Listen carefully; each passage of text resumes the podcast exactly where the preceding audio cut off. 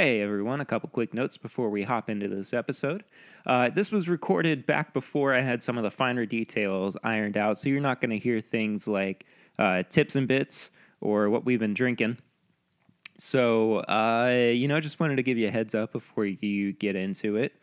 This was a fun episode, though.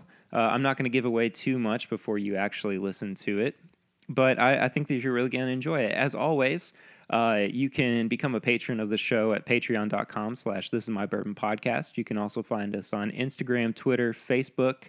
You can email us, thisismybourbonshop@gmail.com. If you have any questions or comments, use the hashtag thisismybourbonpodcast on Instagram or Twitter. And as always, thank you so much for listening. And this is my bourbon podcast.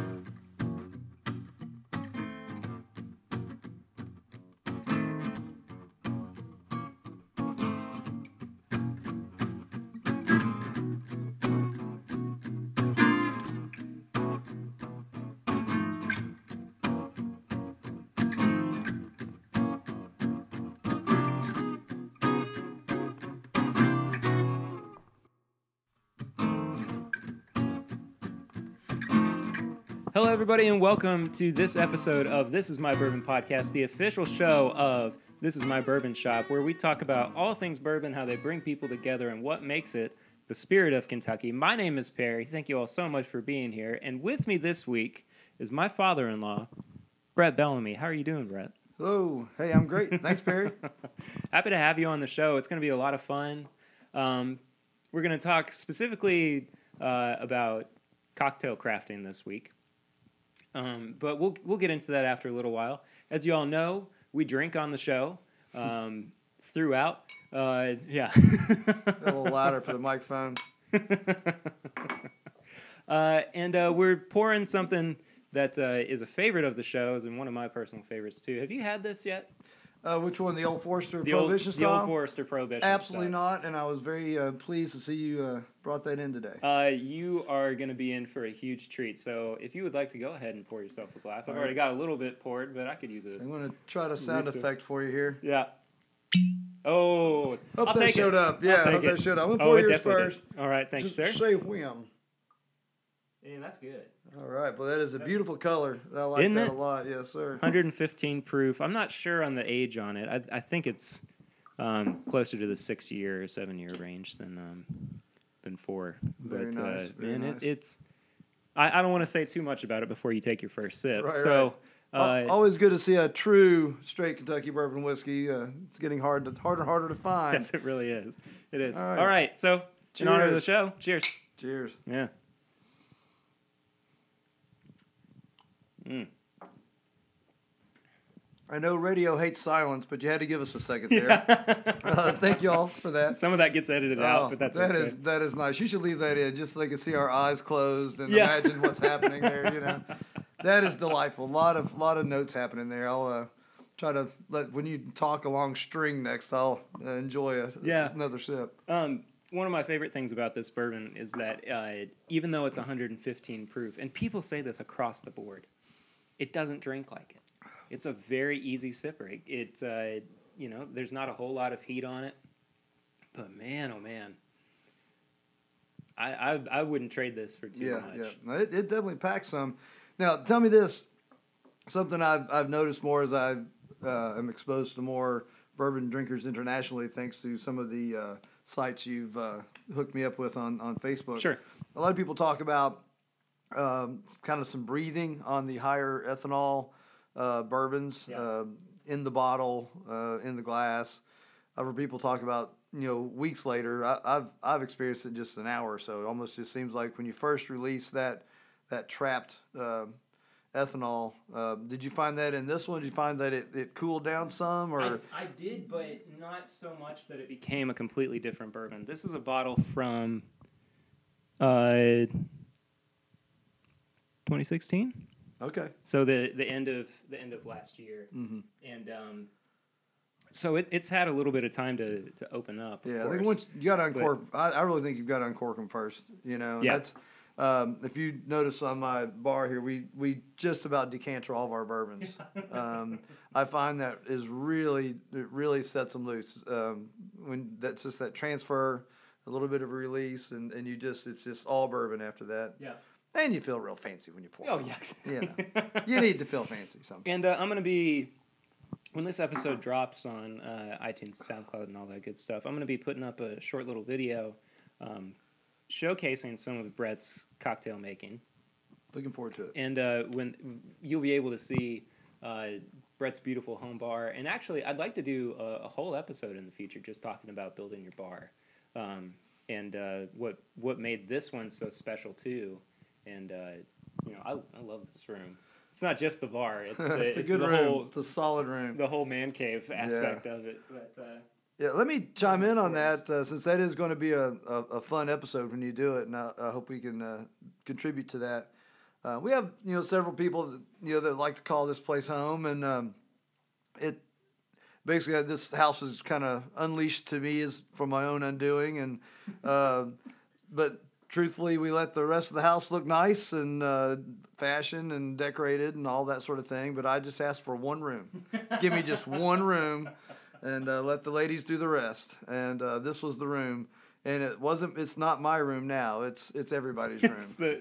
It's everybody's favorite place to go. The community room. But if you when you do build your man cave, don't make it a man cave. Make it a people cave. Yeah, I don't know how to tell you because this is where everybody wants to meet. And when you look around the walls, it's not my stuff. It's everybody's stuff. It's little just snapshots into what we love, what our passions are as a group of friends, as and all of that. And just don't put your man cave in the cave. I put mine as the main room and the main floor of the main house. Yeah. You got trophies hanging all over the place, both literal and figurative.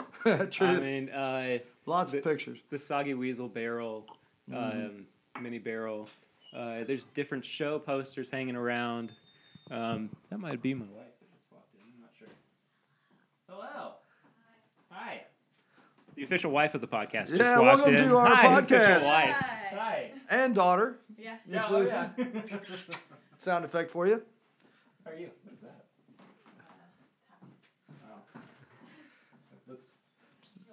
Okay, I believe you. That's the beautiful place. The beautiful thing about my place here is you never know who's going to just walk right through the door. When the door's wide open. Well, we leave it unlocked for a reason. We like lots of guests. So we're going to jump right into some of the main questions that I like to ask people when they come on the show. And the first one is, what got you into bourbon? Why'd you start drinking bourbon, and what made it so appealing to you as an alcohol enthusiast? You've coined my phrase, my moniker. Yes, it sounds so much better than other things that people might call us. Let me tell you, I got started actually drinking rather late in life, and that's just a social fun thing to do on weekends. I do a lot of historical events and that sort of recreations and reenactments, and it just sort of became part of the ceremony of the weekend is enjoying some bourbon. But I have to admit now, I was doing it in sort of a fun fashion. I was shooting bourbon, usually cheaper bourbon someone brought just to put in a saddlebag, or as we all did at one point. Yeah, shooting saddlebag or not. Yeah, but to be honest with you, I guess since I'm retired from the business, I can talk about it. What really got me into learning more about true bourbon and what makes bourbon and where it came from and its true sources was number one, a fascination with history. Sure. And I became a moonshiner. Just put it right out there. It was very very craft oriented, and it was a little bit ahead of the curve before everyone was doing it and it's popular and all before that. Before there was a show. Yeah. On national TV about it. And to be honest, I was really doing it just because of my love of history and my love of hands-on and all of that aspects just really appealed to me. And to do that, you've got to research, you've got to learn, you've got to read, you got to dig. And I loved, the visceralness of a real book, not just surfing the web, So I have a collection of books, and in these books are collections of stories, and in these stories are collections of facts and past and history. And you start seeing, that really moonshine was just, it's just bourbon, it's how it all started, the Scots Irish with their traditions of whiskey making, and and overabundances of corn and inabilities to transport all of it. And you just start learning, oh, I see how this became that. And now I see the right. nemesis for the aging of the barrels and all of this, how it became, you know, made Kentucky famous. And it was awesome to see all the puzzle pieces come together as I was learning about just corn whiskey. And then, you know, then I just really became proud of Kentucky bourbon. Yeah. Just really, really proud and possessive of it, I will say. On the opposite end of that, I got more into the drinking of bourbon before I really appreciated the history and the heritage of bourbon. I guess it's very similar. I mean, I like to say I started shooting it. Yeah, exactly, exactly. But I, you know, from the get-go, I know... There's the microwave. From the get-go, I always said, you know, bourbon is something that I don't want to get really drunk on or anything. Bourbon's something that and that happens. I'm not going to, you know, deny that that's happened from time to time. Right. But I would much rather sit around and enjoy a couple glasses of something that might be a little bit harder to find or a little bit more higher proof. That was a nice little... sound effect right perfect. There of that hitting the bar top. We're going to sample that and use that a lot. In future shows, if you're really good at this and you're a continuity freak, you'll find that same sound effect. Ah, there it is. All right. Used throughout. That'll go in the theme song. Yeah. I'm sure it's we're going to work that in. Yeah. Awkward silence as we both drank at the same time. Drink silence, but that's okay. As we like to say, we're uncut and unfiltered here on This Is My Bourbon Podcast. And the longer this podcast gets, the more fun it's going to be. So hang with us and hope you're drinking with us. You know, there's a really great show with two guys. I love them both. Their names are Will and the Grease. They're out of Nashville, and they have a whole whiskey podcast called The Podcask. Oh, very good. I wish that's one of those things I wish I had known about beforehand. And we're working on trying to get Will and the Grease on this show. Oh, they must be in the future. And though I don't want to spoil too much about that, but I think it's going to be a lot of fun having them on, especially if the Grease gets a little greasy, as he likes to say. But anyway, that's not what we're here to talk about. What we're here to talk about today is the wonderful craft of bourbon cocktails. Yes. So we'll get into what I consider to be the house cocktail, almost literally, here at, I don't want to give away too much of your personal information so you don't have people showing up looting your bourbon or anything. Right. The Rusty Pistol Saloon. The Rusty Pistol Saloon is exactly right. So as much as we love drinking straight Kentucky bourbon. Yes. Oh, yes. There is something really exciting about the science and experimentation and craft that goes into the cocktail. Yes, sir. And you are a mixologist. Yes, not professionally. Yeah. I'm an alcohol enthusiast. That's all I claim to be. But I do tend to lean toward some mixture of alcools. I'm starting to think that maybe the title of this episode is going to be This Is My Alcohol Enthusiast. Yes, absolutely. Splendid. So talk a little bit about your journey through becoming a part-time mixologist on the weekend, and you know why you really enjoy doing that, and you know I'll let you go from there. Well, thank you. I tell you, I have to give my love of history, again, a big credit to that. As I studied, the moonshining, I must admit the reason I built my first still was to make absinthe, the green fairy, the famous elixir from France. And there's a rich, rich history there, and a very tumultuous one there. And in learning that, I just really became fascinated with absinthe in its purest form, the way it's drank, just like bourbon here, you know, that, as we're sharing. But also as a historian, I began to learn more about the cocktail, and a lot of people won't realize, as you know, you may go to the liquor store today and stop by the checkout counter and buy a bartender's guide that helps you mix a myriad of cocktails and shots and drinks and this sort of. Mm-hmm. The very first really universally published, produced, and enthusiastically purchased Bartender's Guide was written by Jerry Thomas in the heart of America's most tragic time, 1862, the heart of the Civil War. Really? Was the very first cocktail guide. What a good time for that. Today. Isn't that it's something? Popular though. Yeah, it's amazing, man. And you know, because if you read this, you would think it's in a high lifetime of America where it's everything's all great and all this, but it's absolutely one of the most tragic times in American history. But what you have to realize is the U.S. government has lots of money, and they tended to occupy many, many towns, big cities. All over the country. And as they occupied these towns, they had lots of officers on a payroll with nothing to do with their money, but, you know, and their boredom, but drink. So if you're the Galt House or some other... Louisville Zone. Yeah, Louisville Zone there were similar... or the Brown. I think the Brown may have been around in those days. I think it was a famous murder there. So during the Civil War, of a general body, we'll get into that's another whole show. That's for This Is My Civil War podcast. Yeah, that's my Civil War podcast.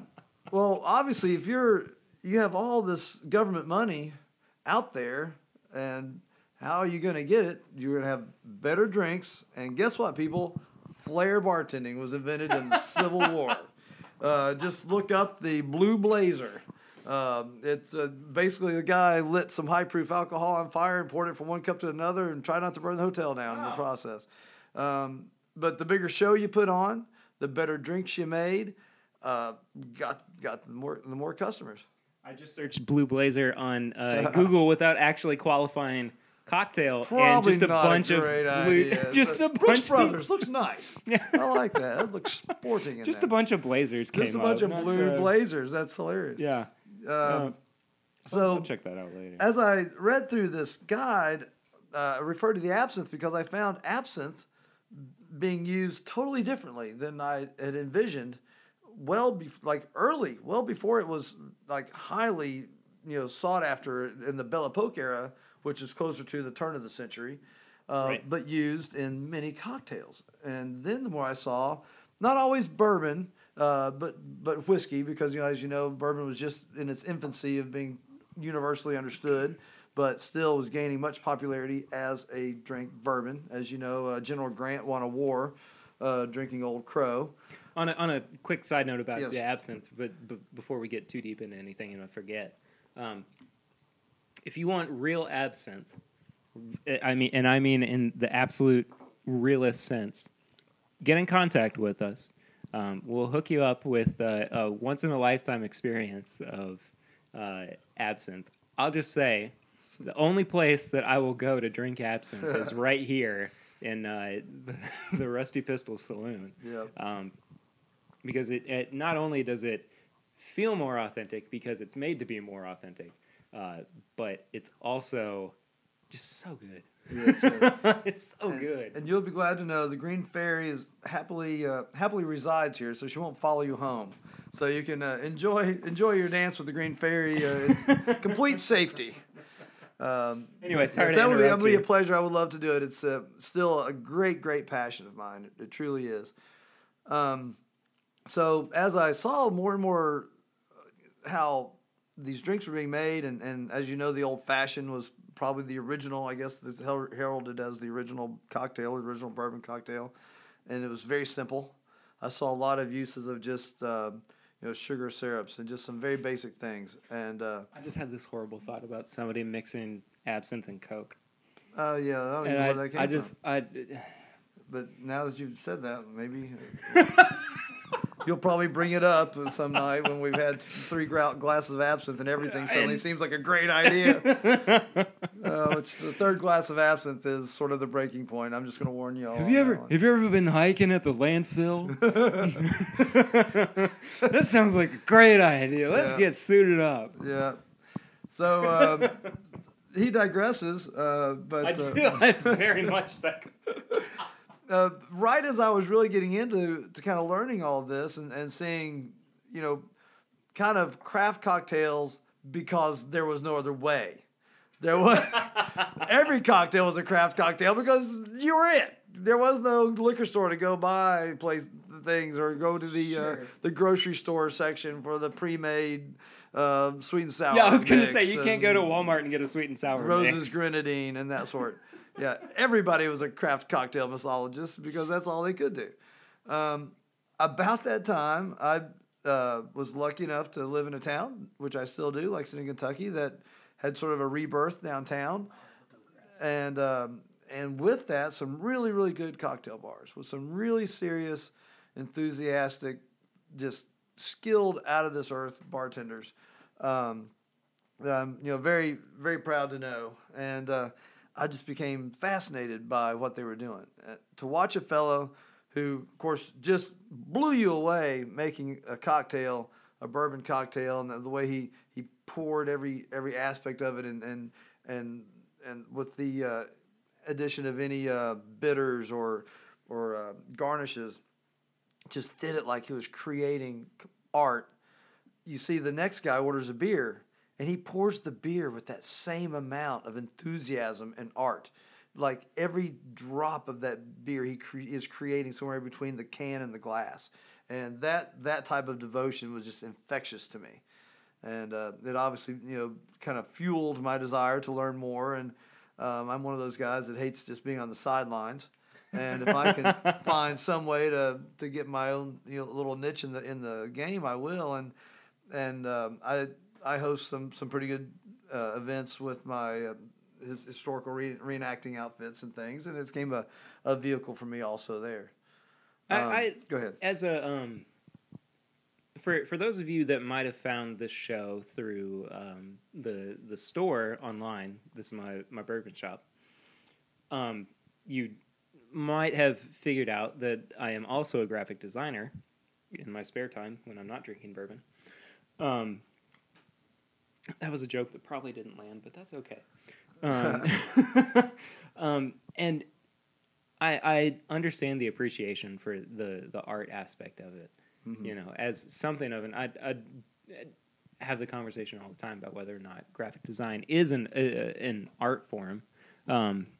But the point is that I still understand and appreciate that form of art that comes with, cocktail crafting and being a mixologist, as highbrow as that sounds, but people look at artists the same way and go, well, do you think a little bit higher of yourself mm-hmm. than we probably think about you? But so is society. So is life. Well, to kind of go along with that, right about the time I was really getting into learning about bitters and the use of different things that to bring bourbon alive, which again I loved at this point just to sip on. As you know, it's very rare that you'll see ice in our glass. Certain bourbons, some people claim come alive that way, and I'm always willing to try it. And one of the things that we always say too is it doesn't matter how you drink it, as long as you are enjoying it. Yeah, exactly. And I have found plenty of people that like bourbon on the rocks. The same bourbon on the rocks that I drink neat. Yep. And all the power to them. Yep. I mean, let them enjoy that. If they enjoy, and I'm using an extreme example here, but if they enjoy Pappy 23 year in a cocktail or Pappy 23 on the rocks, however overrated Pappy might be, right. Yep, or overhyped, at least overpriced. Yeah. Definitely overpriced, but that's a whole nother episode to go into. But anyway, they're enjoying it, and they're celebrating the heritage of Kentucky and the heritage of bourbon as well. Yeah, I was actually going down one direction, but I want to add something right there. It's a great, great Booker Nose story, and Perry has heard this same one because we about this story. We as enthusiastic bourbon purists.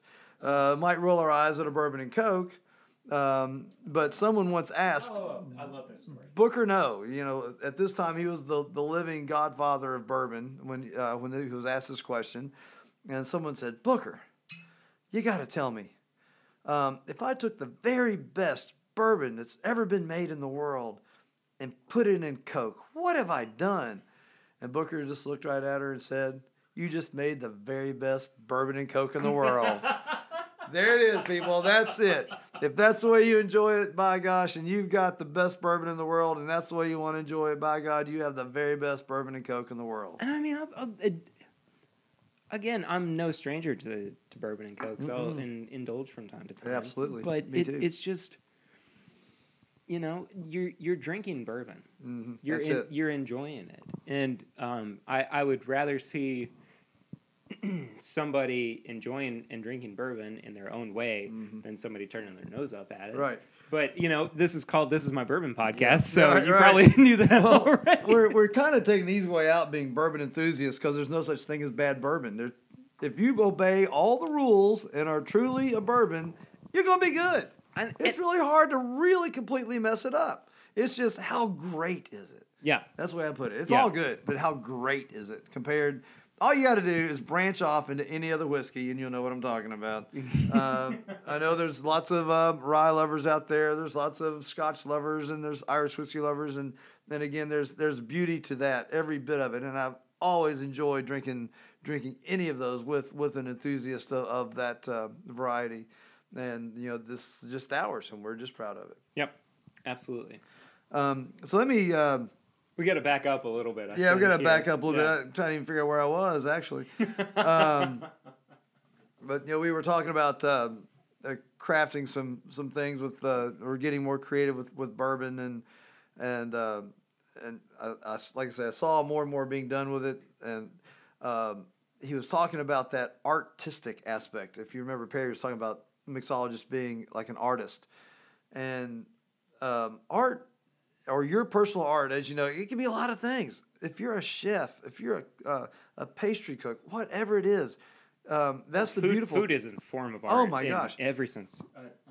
So right about the time I was really getting into crafting some things with bourbon, I met a really, really neat girl named Sarah in Indiana, and she had a cool little restaurant, kind of like the middle of nowhere, and she loved to bake pies.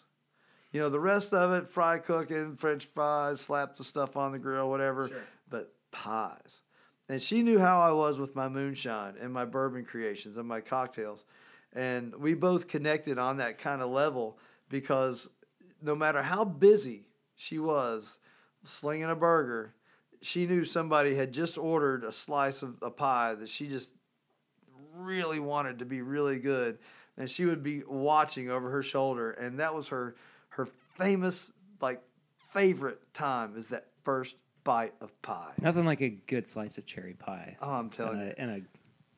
She loved to see... a fine cup of coffee. You know, she wanted to see the eyes close. She wanted to see that look on their face. And it's the same exact thing that I always did when I was giving someone a drink, first drink of something that I'd made. And we really connected on that. And that's that kind of artist thing. I don't care what your art is, man. And... by God, I'm happy bourbon's my art. Yeah. We're in the same boat. And we don't need a bigger one because there's plenty of us in it. Yeah, it's getting bigger all the time. Yeah, we have to get a bigger boat. We need a bigger boat, Barry. Yeah. So before we get into what is going to be basically our review of the episode. So for those who have listened to This Is My Bourbon Podcast prior to this episode, you know that towards the end, we like to review a bourbon or we like to have a flight fight or whatever. So today, being our first cocktail episode, we're going to throw a little curveball at you, which is okay because, you know, this is all about cocktails here today. What we're going to be enjoying and experiencing, I hope, unless Brett has decided to change the game up. I think we can make this happen. All right, good deal. Is what I fully believe to be the best cocktail I've ever had. Well, thank you, sir. And no thanks needed. I mean, all thanks to you for you and a good friend of the show, Greg. Yes. And not just the show, good friend of the family. Yep, and this fine libation we're sampling. Yes. The cocktail that was according to cocktail lore yes. created late one day on Derby Day. Oh, just after 2 weeks after Derby. Oh, was it 2 days? Oh, okay. There's a reason we were tired of the Mint Julep by that point. But if you're ever looking for the perfect marriage between a Mint Julep and an Old Fashioned, the Lincoln Avenue. Don't forget the Manhattan. And the Manhattan, too. That's right. There's vermouth in there. Yeah. The Lincoln Avenue, which is named after the street that it was created on in Lexington, Kentucky. You're really missing out. I mean, if you haven't found it yet, and we highly encourage you to get in contact with the show so that we can hook you up with something at some point. Yeah. And we'll just give you my number when you go to a bar. Yeah. Just say, hey, you don't know me, but this bartender needs to know how to make a Lincoln. I'll try to text it to you. I'll send him a link. Yeah. So, go ahead, Perry. Well, I was just going to say, we've already talked a little bit about the inspiration for the Lincoln Avenue. And I also said earlier on that when this episode drops, we're going to be posting a video from this recording. And we're not just going to be showing the home bar, the Rusty Pistol. We're also going to be showing a little bit of the creation of the Lincoln Avenue, excuse me. And I think you're really going to enjoy seeing the process that goes into it, especially if you've listened this far into the episode. Mm-hmm. I hope so. Yeah, really. So before we get into it, talk a little bit about the ingredients that are going to go into it and what makes it the perfect marriage between those three cocktails we mentioned, the Mint Julep, the Old Fashioned, and the Manhattan. Thought you'd never ask. All right. So now, people, all right, those three cocktails that my son-in-law just mentioned. Eye of the Tiger is starting up in the background. And, we're in a sweatsuit right now. We're jogging in place. All right, we're getting ready to. It's getting real now. We'll find a big flight of steps later at the end, but we probably. We will not make it. Adrian! We're only halfway through our samplings here. Now, what I want to say is a good friend, Greg, that he mentioned, was working at a really, really good cocktail bar in Lexington. I became friends with Greg and really hit it off. He's quite a unique individual, and I really hope that he gets to hear this. And I'll send him a little something. He's living in Fort Myers, Florida. Spreading the beautiful cocktail word and the love of bourbon as far south as he can, and he really inspired me. He worked with me. We created a small little company called Creative Cocktails Lexington. Our idea was to bring LLC. There you go. To bring quality drinks, quality cocktails to the catering market. You have these kids that can barely throw a gin and tonic or bourbon and coke together. We wanted to be able to bring you your own signature cocktail for your event that's never existed before, named for you. People could order it there. You'd have the recipe to keep for the rest of your life, as something fun to make at parties and things. And the idea is still alive and knocking around. We've got several people that are enthusiastic about it. But as we started doing more and more events and getting really kind of into our craft, we started making our own bitters. We started finding ways to make some really good mixers and that sort of thing.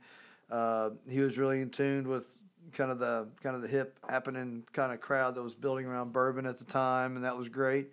And we had gone to Derby, and as we were wont to do, we made some really good mint juleps, really good mint juleps.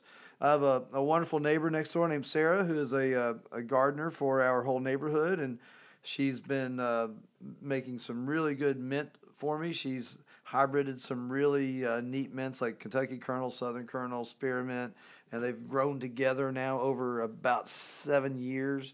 And I have a mint patch that I'm so proud of, just on the other side of my gate in my neighbor's yard. And You own part of that. I'm assuming. That's right. I'm telling you. No, we all my neighbors have gates between our yards, so we can all just come and go to the back doors as we please. We're all bourbon enthusiasts. That's the beautiful part.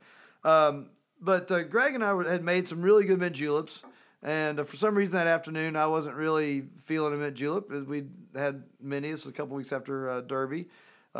It made an Old Fashioned, and I think I'd made a Manhattan, and all three of those are acquired taste cocktails. All right, they are bourbon lover purist cocktails, but I want anyone out here on this listening audience to tell me the last time they went out on a Saturday night and bellied up to the bar at their favorite establishment and ordered a mint julep. All right, just please tell me when that happened last. Probably not. If it's outside of Kentucky, yeah, I would be really, really surprised. Right. And again, the Old Fashioned is maybe a little more popular just because it's so storied. The Manhattan, a little less, but again, a really, really great way to enjoy bourbon in the martini style.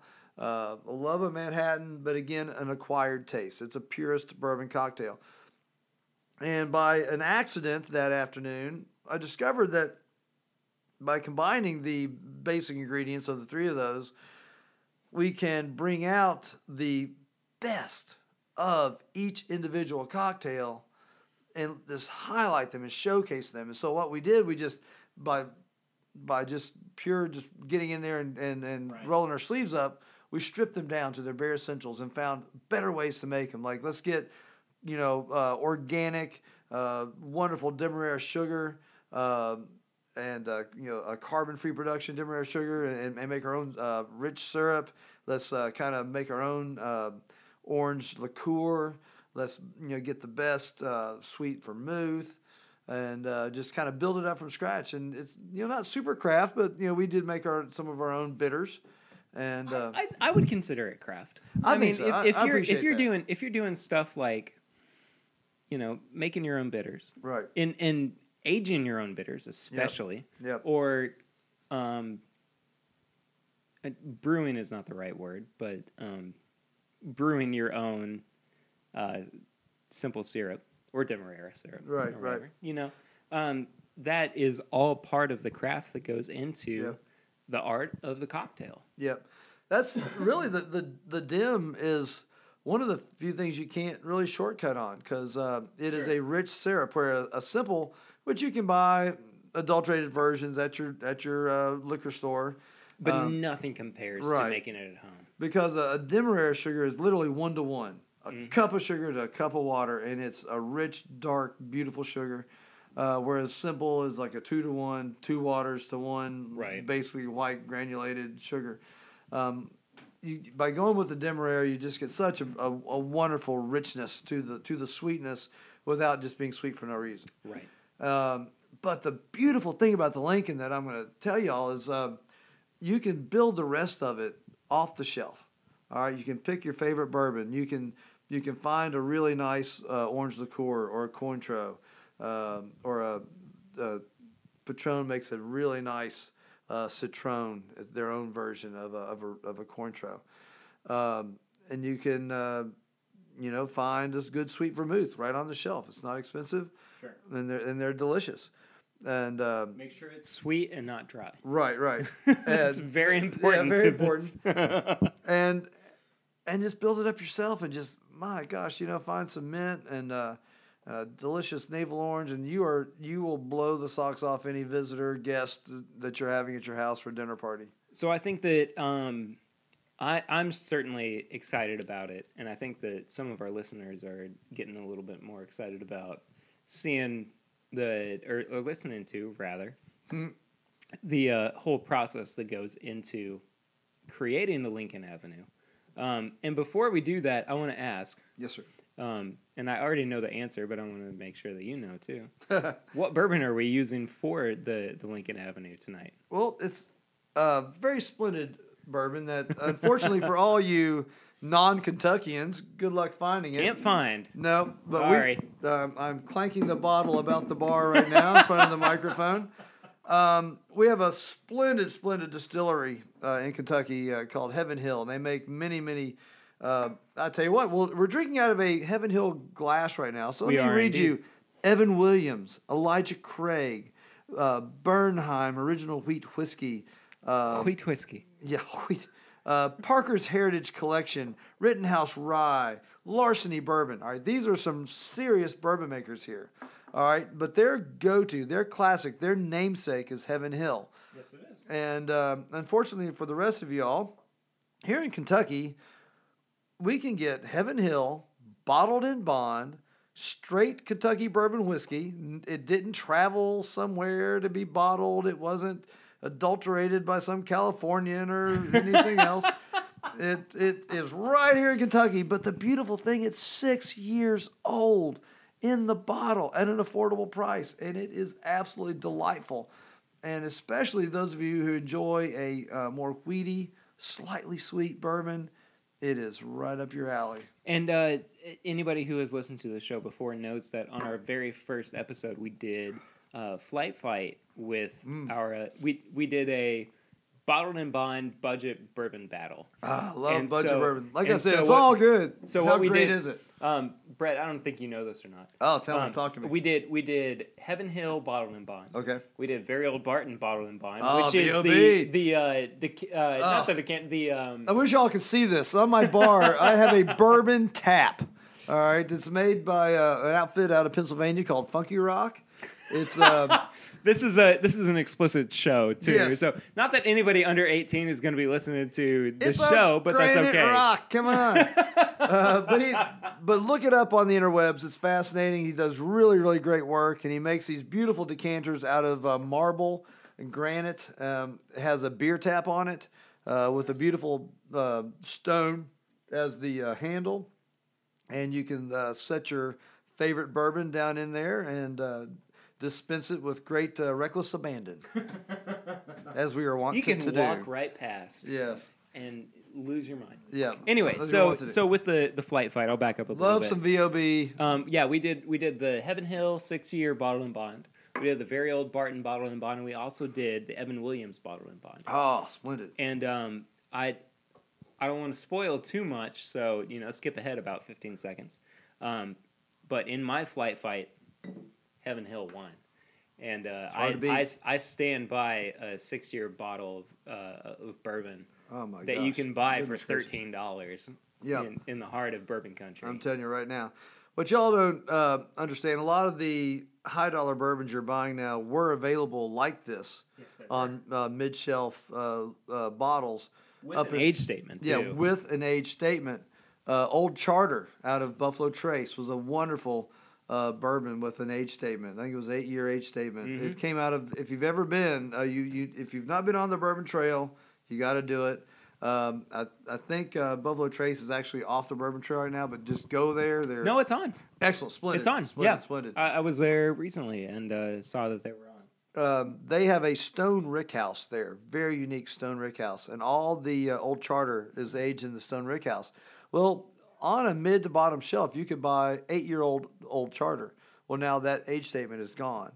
A lot of y'all are familiar with the Eagles Rare. Well, that's really just a single barrel Ancient Age. Still labeled as a 10 year bourbon though. What's that? Eagle Rare. Yes, right, exactly. Yeah. Because you have to search for it. Right. I mean, you really have to. I mean, as far as working for it, you have to just pick the bottle up and turn it 180 degrees, and you can see that it says 10 years on it. Yeah, but it's a 10-year bottle of bourbon for $30. Yeah, but just a few short years ago, you could get that same bourbon as Ancient Age on the middle shelf for $16. Very true. Bourbon. But again, it's a single-barrel version of the Ancient Age, so that's what separates it. But who's going to buy a single-barrel Ancient Age? Let's just give it a fancy name, a pretty bottle, and boom, there you go. It's a long shot. But that's okay, and that's why we're so proud to still have an age-stated bourbon at a, what'd you call it, bargain price? What do we say? Bottle and bond, bargain bourbon battle. There you go. So, yeah, a bargain bourbon. Yes. So, anyway, the bourbon that's going to be going into, we went a little bit off track there, but the bourbon that's going into Lincoln Avenue this evening is going to be Heaven Hill bottled and bond. So if you want to drink along with the show, as we should. You ready? Yeah. All right. And your oh, are we yeah, going to drink a little bit right before now. We actually okay? I'm taking over the show for a minute. I've now I'm a little bit of a show pirate. I'm taking over. You remember the fancy corking sound that we made? This is what we're going to make now. You ready? I need silence on the set. Quiet. Crack, plastic. All right. Which I don't know if any of y'all know the French name for a screw-off cap, but that's what we just did. I'm sure it's really fancy sounding. All right. So we are now, before we start, making a cocktail, we need to, get down to basics. And everybody knows how much I love this and the palate and the nose on this, but never gonna turn this bourbon down. And another gift to your sound effect cataloger. I'm gonna pour this one at the mic. The all important glass clicking sound. Oh, and the pour. Oh, I hope that showed up. I hope you realize I am the sound effects guy. It's a big crew that makes up this podcast for people. We got our home base guys, Tanner and Curtis, and then you got me, who's doing all the legwork. That's right. Sorry, Tanner and Curtis. I love you guys, but how it's going. All right, effect cataloger. Here we go. Cheers. I didn't like it. Let's do it again. Let's do it again. Hold it by the bottom. Let's get a good glass ring. All right, you ready? Right at my mic. Ready? 1, 2, 3. Perfect. Cheers. Oh, that's going right into the theme song. The bank, the catalog, Daggone it. All right, now that's people. That's smoother than the 115. Now, you got to understand what we're doing here. What we're doing here, people, we're drinking a bottom shelf $12 to $14 bottle of bourbon. And that's not an over-exaggeration by any means. It is literally a bottom shelf bourbon for $12. It's 6 years old. And it's 100 proof. 100 proof, people. That's more than Van Winkle Lot B 12 year. It is so smooth. There is absolutely no ethanol kick. We cracked the seal on that, and it is no breathing needed. Absolutely so splendid. Smooth. Oh, my goodness.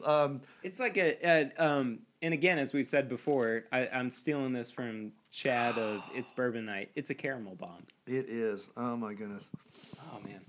Anyway, so we're gonna finish off our glasses of the Heaven Hill Bottom of Bond 6 year, and we are going to move into preparation for crafting the Lincoln Avenue video to come. Video to come, exactly. Yep. So we will be back with you in just a few seconds for you, but probably about 15 minutes for us. Sorry, Will and the Grease. We're not trying to steal the 15 or anything. All right, but this is a good chance for a commercial. Our sponsors will be with you shortly.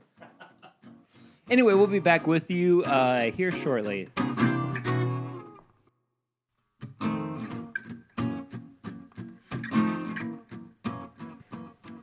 So we are back here on This Is My Bourbon Podcast. This episode, as you know, we're talking mainly about bourbon cocktails. And we are just about to prepare the Lincoln Avenue, which, as I've said before, I consider to be the best cocktail I've ever had in any capacity. So, Brett, I would like for you, even though you've had a little bit of it so far, to introduce the Lincoln Avenue before you get into the actual crafting process for this drink. All right. We talked about how the Lincoln Avenue really wanted to, or accidentally, showcase the best parts of 3 acquired taste bourbon cocktails: the Mint Julep, the Old Fashioned, and the Manhattan.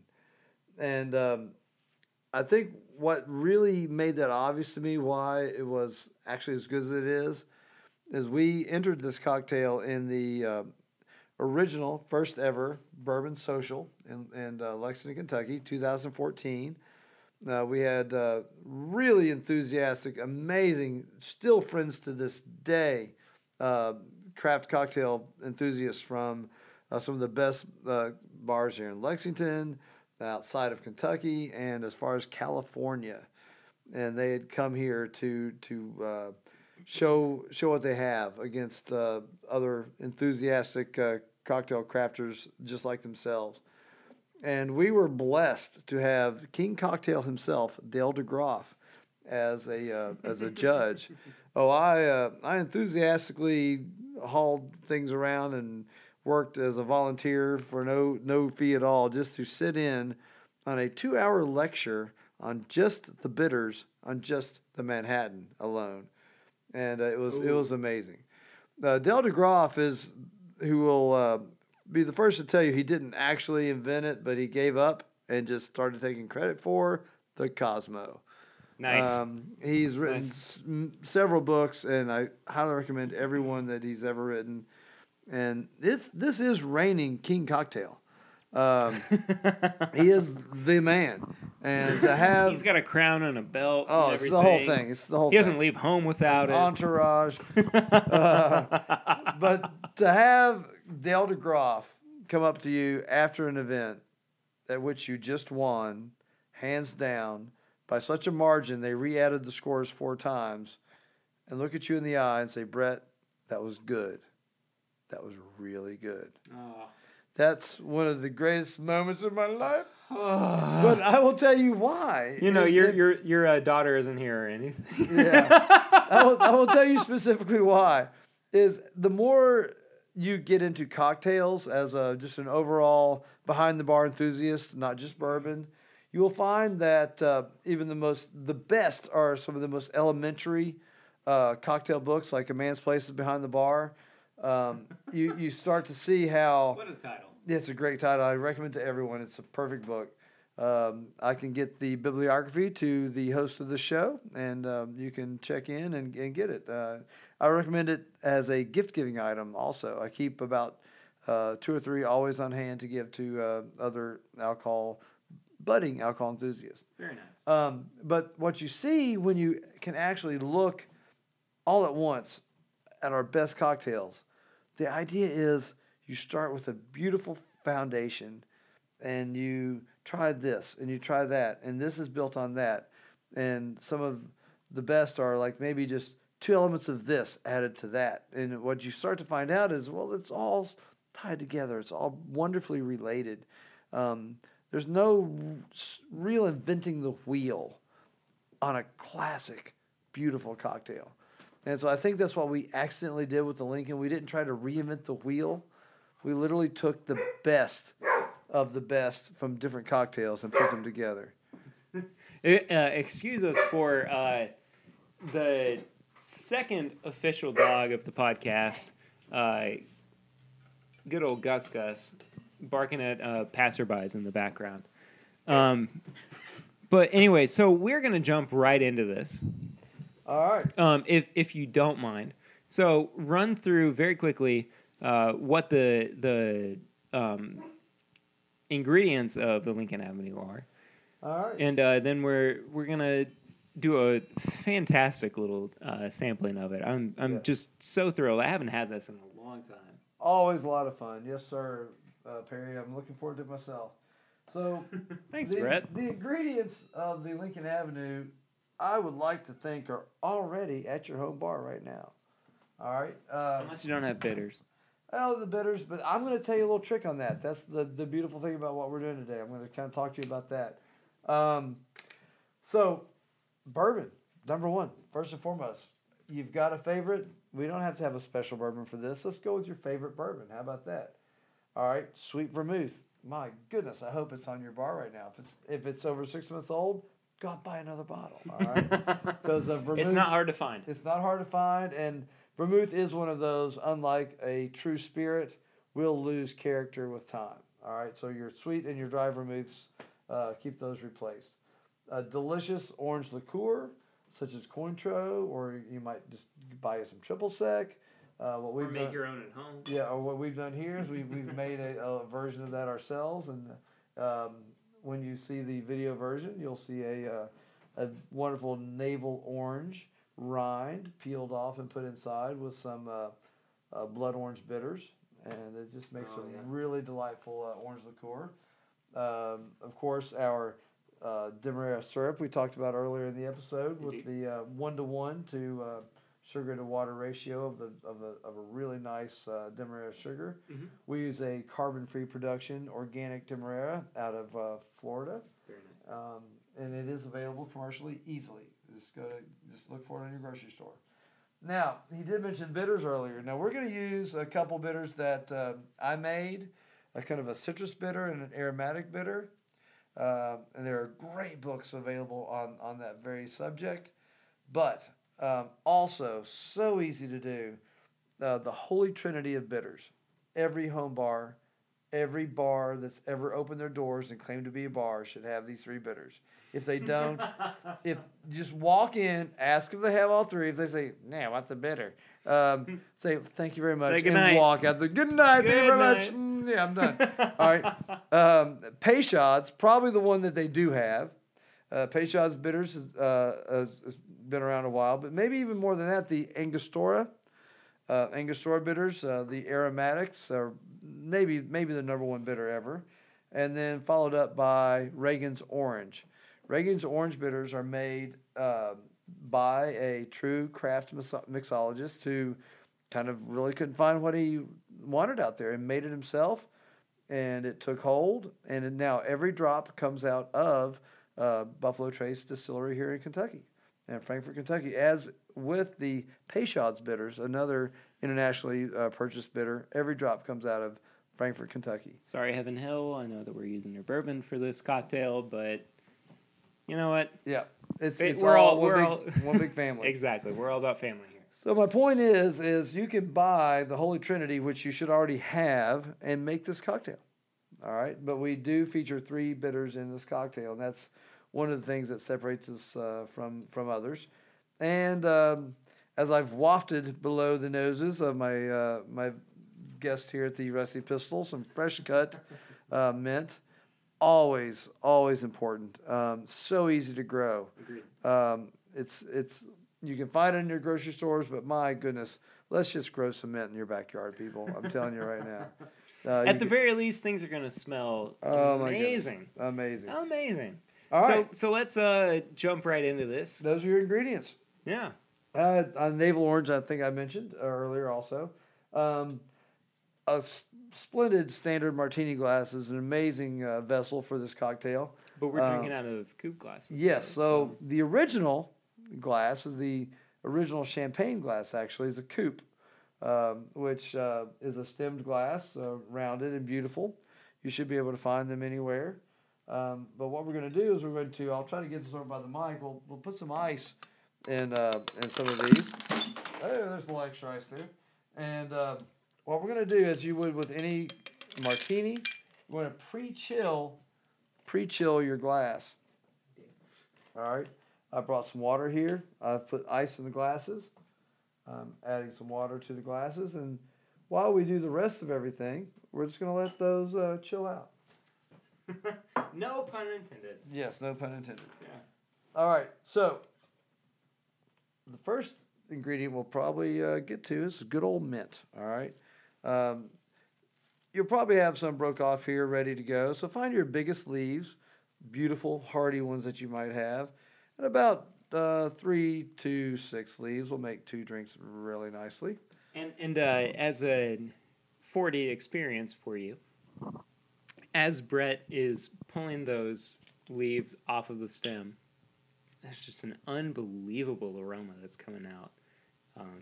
If you've never pulled mint leaves right off of the stem, it is splendid. I can't recommend that enough. No, yes, it is. It will open your mind, your nose, and your ideas for future cocktails. What I've added while Perry was talking was some of that Demerara sugar we've already talked about. We don't have to get serious about measuring. Let's just make sure we've covered those mint leaves very well. And with the sugar, we're going to muddle next. All right. Just all you want to do. He's laughing because I'm using a bitters bottle right now because I forgot to muddle. But what we're really trying to do is just break some cells. Just kind of get those opened up. We're not trying to just really get crazy. About like making a nice mojito, all right? Except it's with bourbon. Yes, it's with bourbon. And as he said, bourbon is coming next. What we're going to add is about an ounce to ounce and a half of bourbon per drink that you're making. Now remember, these are like a martini. There's no ice. What you see is what you get as far as your liquors. So I go a little heavy to closer to like a 2 ounce pour per drink. And all the power to you. Yep. And the best thing about a Lincoln Avenue, if you over pour the bourbon, that leaves a little for the doctor, for you, the bartender, after you make the drinks. You have all kinds of fun stuff left in your shaker. There are so many bartenders that say you need to pour exactly the right amount. I forgot how to measure a long time ago. I don't believe in that by any means. So the basic thing you need to understand on the Lincoln Avenue is based on the original cocktails. So it's sort of a percentage. Whatever you put in the bourbon, you want to cut back on the vermouth to about half. And then on the orange liqueur, again, about half. So the vermouth, we're going to put in about an ounce per drink, all right, that you're doing. All right. And now we're going to follow that right up with the orange liqueur at about 3/4 to a half ounce for each drink. For those of you following along at home, now would be a perfect time to pause or go back in order to...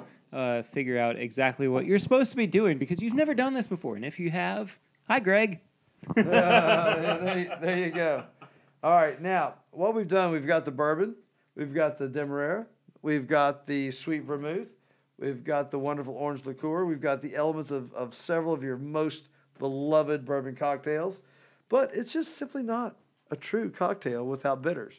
So I'm going to put in some aromatic bitters. A nice drop or two, as I want to do, because I think it's not a cocktail without bitters. It's not a drink without bitters. I agree, actually. All right, and we're gonna do some citrus. We're gonna do some citrus bitters. All right, a really nice addition to really bring things out. But we're gonna absolutely go to our classic Angostura bitter. The one bitter you're going to find at any bar you go to that's worth drinking at. Any bar, any liquor store. Ooh. Yeah, nice little sound effect for you, yeah. So we have just made a cocktail with 3 kinds of bitters in it, and probably the most classic ingredients. We've not tried to do anything. We've not invented any wheels here. So what we're going to do is we're going to put that in a shaker that's got some ice in it. All right, we're going to shake that up. Now, you gin drinkers know how you want to stir a nice gin drink. And a lot of the bourbon drinks, you want to stir a bourbon drink. But we're going to shake this one because it's so much flavor. It's there's plenty of alcohol in it. Every ingredient has the alcohol in it. But what we want to do is we just want to make this cold and amazing. All right, so I know a lot of y'all have been to a lot of bars. You've seen some lackluster shaking. I don't want to see that out there in radio land at all. I want you to assume a karate stance, and I want you to shake like you're defending the country. All right, here we go.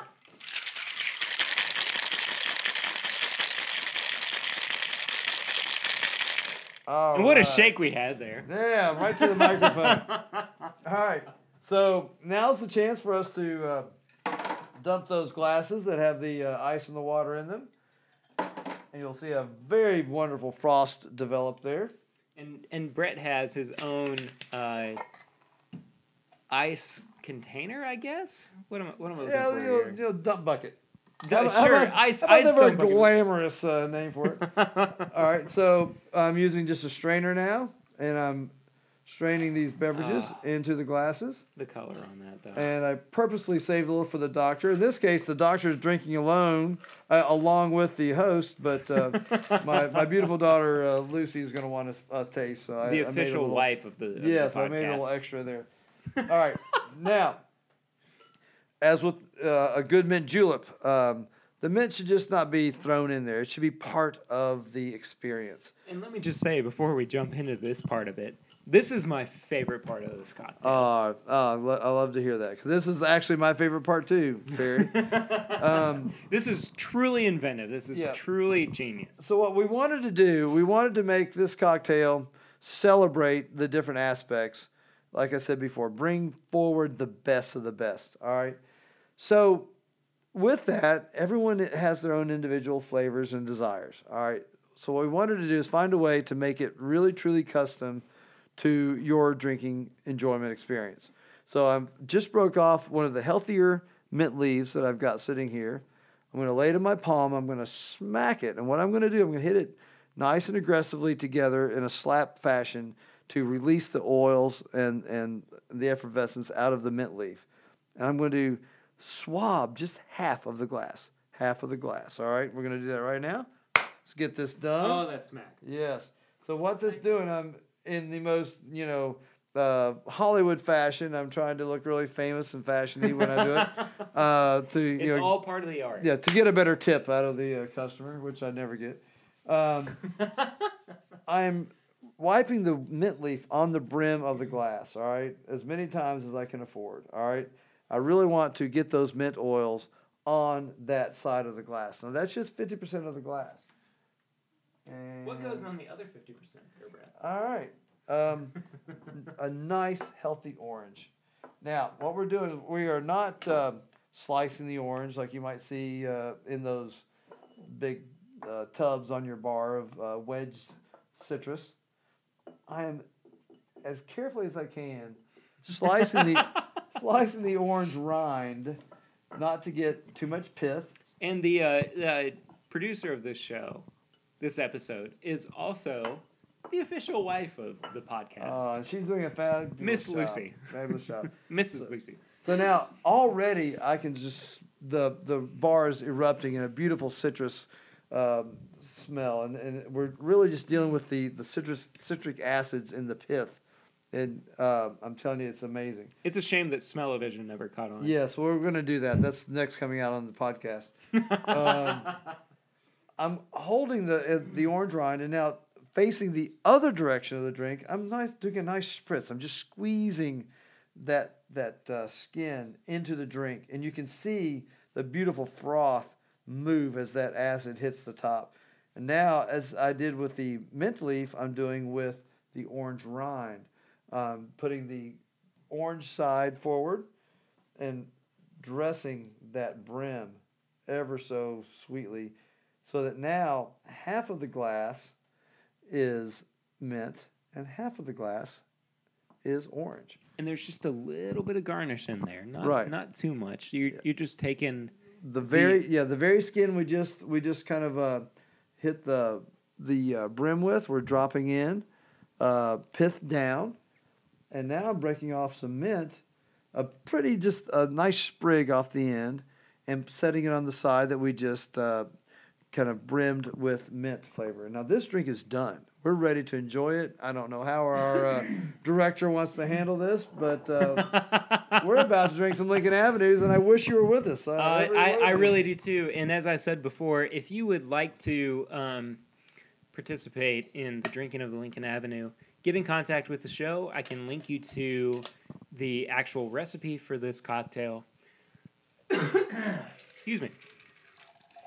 And if nothing else, we can have you over for a couple. Absolutely. And sounds great. I highly recommend that you experiment with it yourself, experience it yourself, and we are going to review this as I know to be my favorite cocktail of all time here on This Is My Bourbon Podcast. So, cheers. Cheers.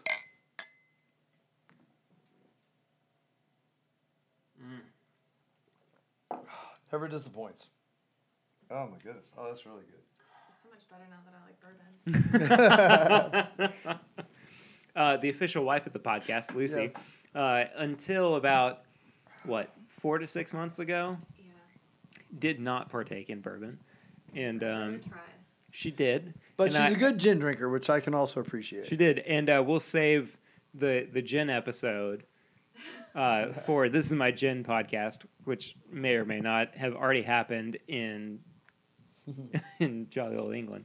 Right. But anyway, a couple quick notes on this cocktail before we wrap things up. It's sweet, but the sweetness doesn't keep you from enjoying some of the finer notes throughout. I don't necessarily consider mint to be a sweet flavor, personally. But it goes well with the sweet taste as it does as it, you experience in it does indeed. And life. I wouldn't, as I sit here, I know that you didn't put any kind of cinnamon in here. Mm-mm. But I'd be remorse if I didn't mention it. It tastes like a cinnamon kind of drink. Yeah, that is how when you do things right with a cocktail, which is I hope all your all's your goal is to bring out the base liquor, not hide different flavors too. Yeah, as we find so much with cocktails that are based on basically ethanol, your vodka type cocktails. You're really just alcoholizing other flavors. Exactly. All right. What we're doing here is celebrating other flavors. And that is real evident in the perfect kind of craft that has gone into making such an inventive cocktail. Yep. That unless you have really sat down and thought about it, and tried different things, it's unlikely that you will have created something as well-rounded and perfect as this. But I want you to. Go for it. Do. Yes, and this, if nothing else, this is an episode encouraging you to experiment with cocktails. It's an episode where we want you to branch out, go talk to your local bartender, see what their favorite bourbon cocktail is, what their specific spin on it is, and don't limit yourself to a glass of Woodford. Right. And as we did with the garnishes here, garnishes often are a decoration, but we use these garnishes as a flavor profile expedient. An experiment. By rotating the glass, you can change the character of the drink. Exactly. You had the orange on one side, the mint on the other. Well, you, as a budding cocktail enthusiast, might come up with something else that you wanted to do. Remember that idea of doing half and half, and then the drinker can literally change the character, and every sip can be a little different by just how they hold the glass in their hand. Absolutely. And how the glass hits their lips. There's so much to do out there, people, and you can really enjoy, like we talked about earlier, the look on their face, the look in their eyes when they take the first sip of something you created, and I want you all to experience that. And as I said, hit us up at thisismybourbonshop@gmail.com. We'd be happy to hook you up with the recipe for this cocktail, the Lincoln Avenue. If you would like to experience one firsthand, well, let us know as well, and we can maybe work something out. That'd be super fun. Yeah. Just to wrap things up, Brett, thank you so much. It's my pleasure, Perry. Hosting us on in the Rusty Pistol. Absolutely. It feels like a good night here. Got a beautiful blonde across from me. Just happens to be my oldest daughter. My wife. And a beautiful brunette. Yes, that's right. A handsome young fellow. Me. Oh, yes, I thought you were talking about the dog. No. Oh, yeah, he is really good looking. But yeah, any time with the Rusty Pistol, you all are welcome, and we'll have much camaraderie. Well, anyway, this has been a wonderful episode. You can check us out at thisismybourbonshop@gmail.com, My Bourbon Shop on Twitter and T-shirts Instagram. T-shirts are cool. T-shirts are wonderful. I'm wearing one right now that says "This is my bourbon drinking shirt." Of course, I'm wearing a Perry Ritter T-shirt, but it's music based. It's a music T-shirt. Yeah, it's super cool though. You can find us on Facebook. This is my bourbon shop. If you want to talk to me a little bit more personally, find me at pritter1492. Just about on all social media platforms. Thank you all so much for listening. If you could give us a little review on iTunes or SoundCloud or whatever you're listening to. I don't even know how SoundCloud really works. Give us a thumbs up on YouTube. We'd be happy to see that in our off time. And from all of us here at This Is My Bourbon Podcast, my name is Perry, and this Is My Bourbon Podcast. Cheers.